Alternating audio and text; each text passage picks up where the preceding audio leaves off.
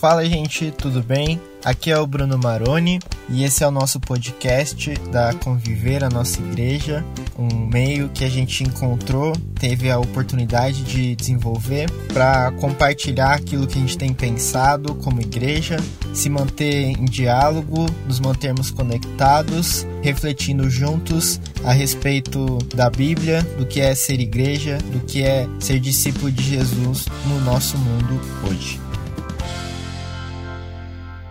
Nessa série de podcasts, a gente está falando sobre a grande história da Bíblia, o drama das Escrituras, e o tema desse segundo episódio é como tudo começou a criação.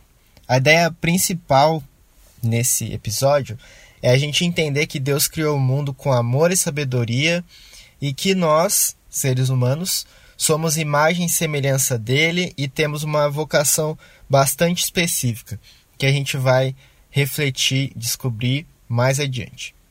Dessa vez eu queria começar essa conversa citando um trecho de um livro chamado Notas da Xícara Maluca, de um autor chamado Nathan Wilson. Ele diz assim: Há várias teorias sobre como e por que tudo isso aconteceu.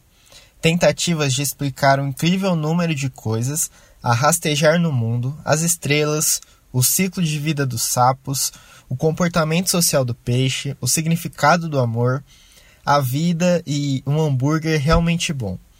Mas, para saber por que tudo isso está aqui, um simples como é pré-requisito. Como este lugar aconteceu? Eu vivo aqui, então deveria ser muito difícil descobrir. Eu acho esse trecho, esse livro sensacional, porque mostra pra gente que nas trivialidades da nossa vida na natureza, no nosso cotidiano, no nosso tempo de lazer, aquilo que a gente observa, aquilo que a gente come, o jeito que a gente encara as nossas rotinas, em todas essas atividades, em todo esse movimento diário, por trás disso existe uma questão ali no nosso coração, uma curiosidade no nosso coração, que é como tudo isso veio existir, por que isso existe e como viver nesse mundo.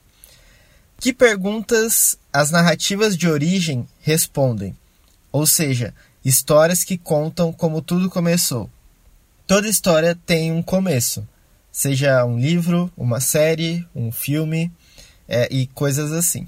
Uma narrativa de origem é decisiva para a gente compreender o que vem em seguida e como todo o enredo vai ser articulado em diferentes cenários, diferentes momentos diferentes cenas através de diferentes personagens e gêneros literários, que é o que acontece na Bíblia.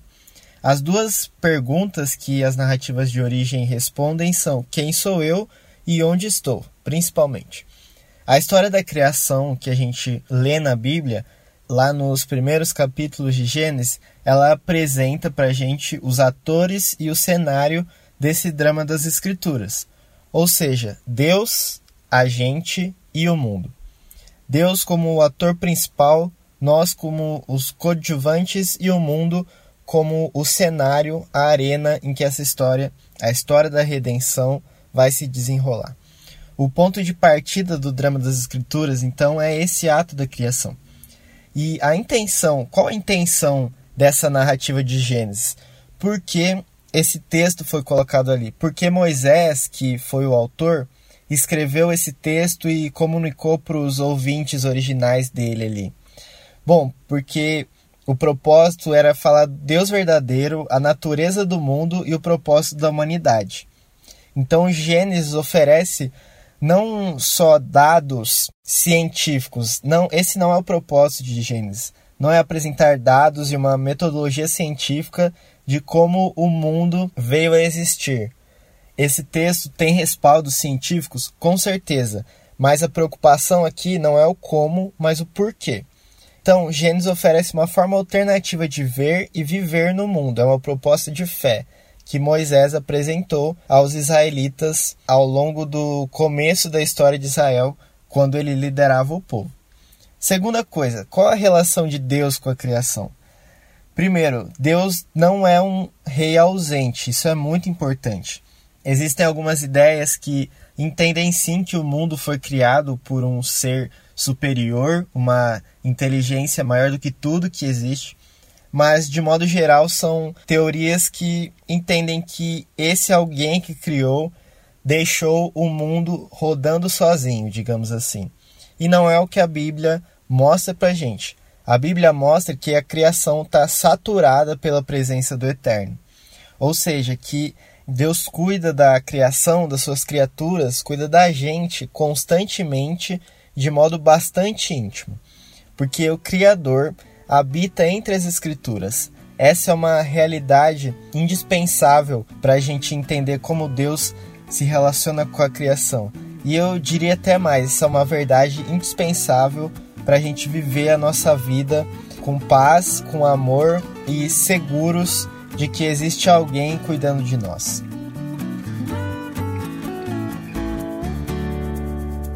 O mundo foi criado por amor. Esse é o porquê do mundo. E esse amor é fundamento último da realidade. O que a gente considera o fundamento último da realidade vai, como eu disse, alterar e dirigir a forma que a gente olha para ela. Mas que amor é esse que fundamenta a realidade? O amor santo e autodoador da Trindade. Olhando dessa forma, a gente reconhece que na criação Deus doa a vida. A criação é como se fosse um ato de hospitalidade cósmica que Deus cria um lar para a gente. Deus cria um lar para a gente se desenvolver e experimentar a vida que Ele mesmo doa.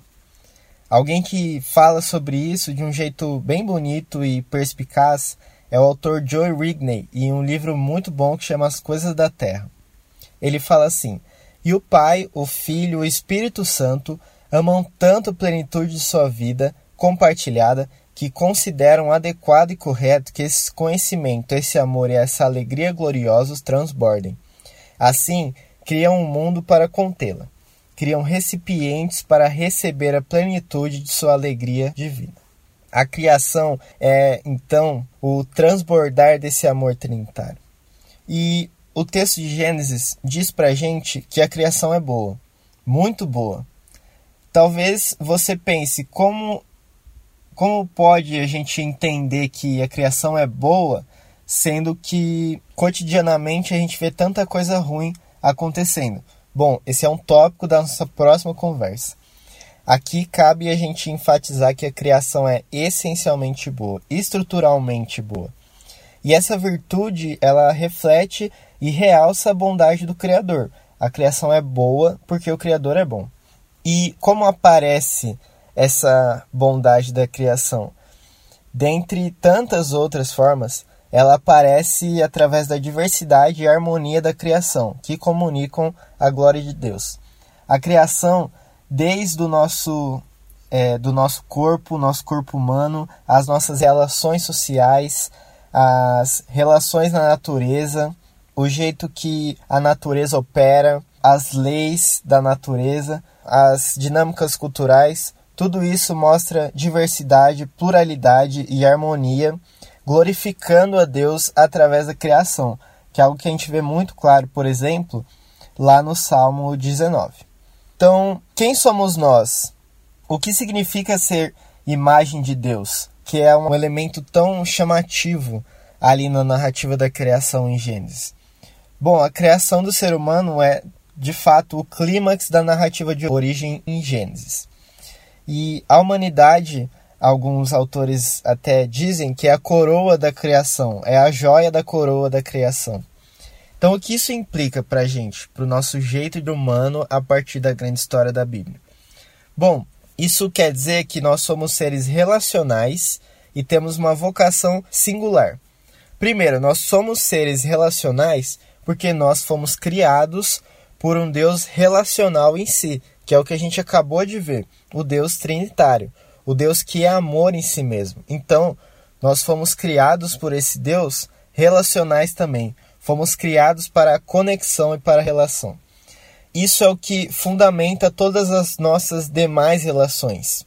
A gente pode dizer que o ser humano foi criado para três relações: com Deus, o Eterno, o Criador, com os outros, ou seja, a interpessoalidade, as relações sociais e, por último, com a natureza e, consequentemente, a cultura.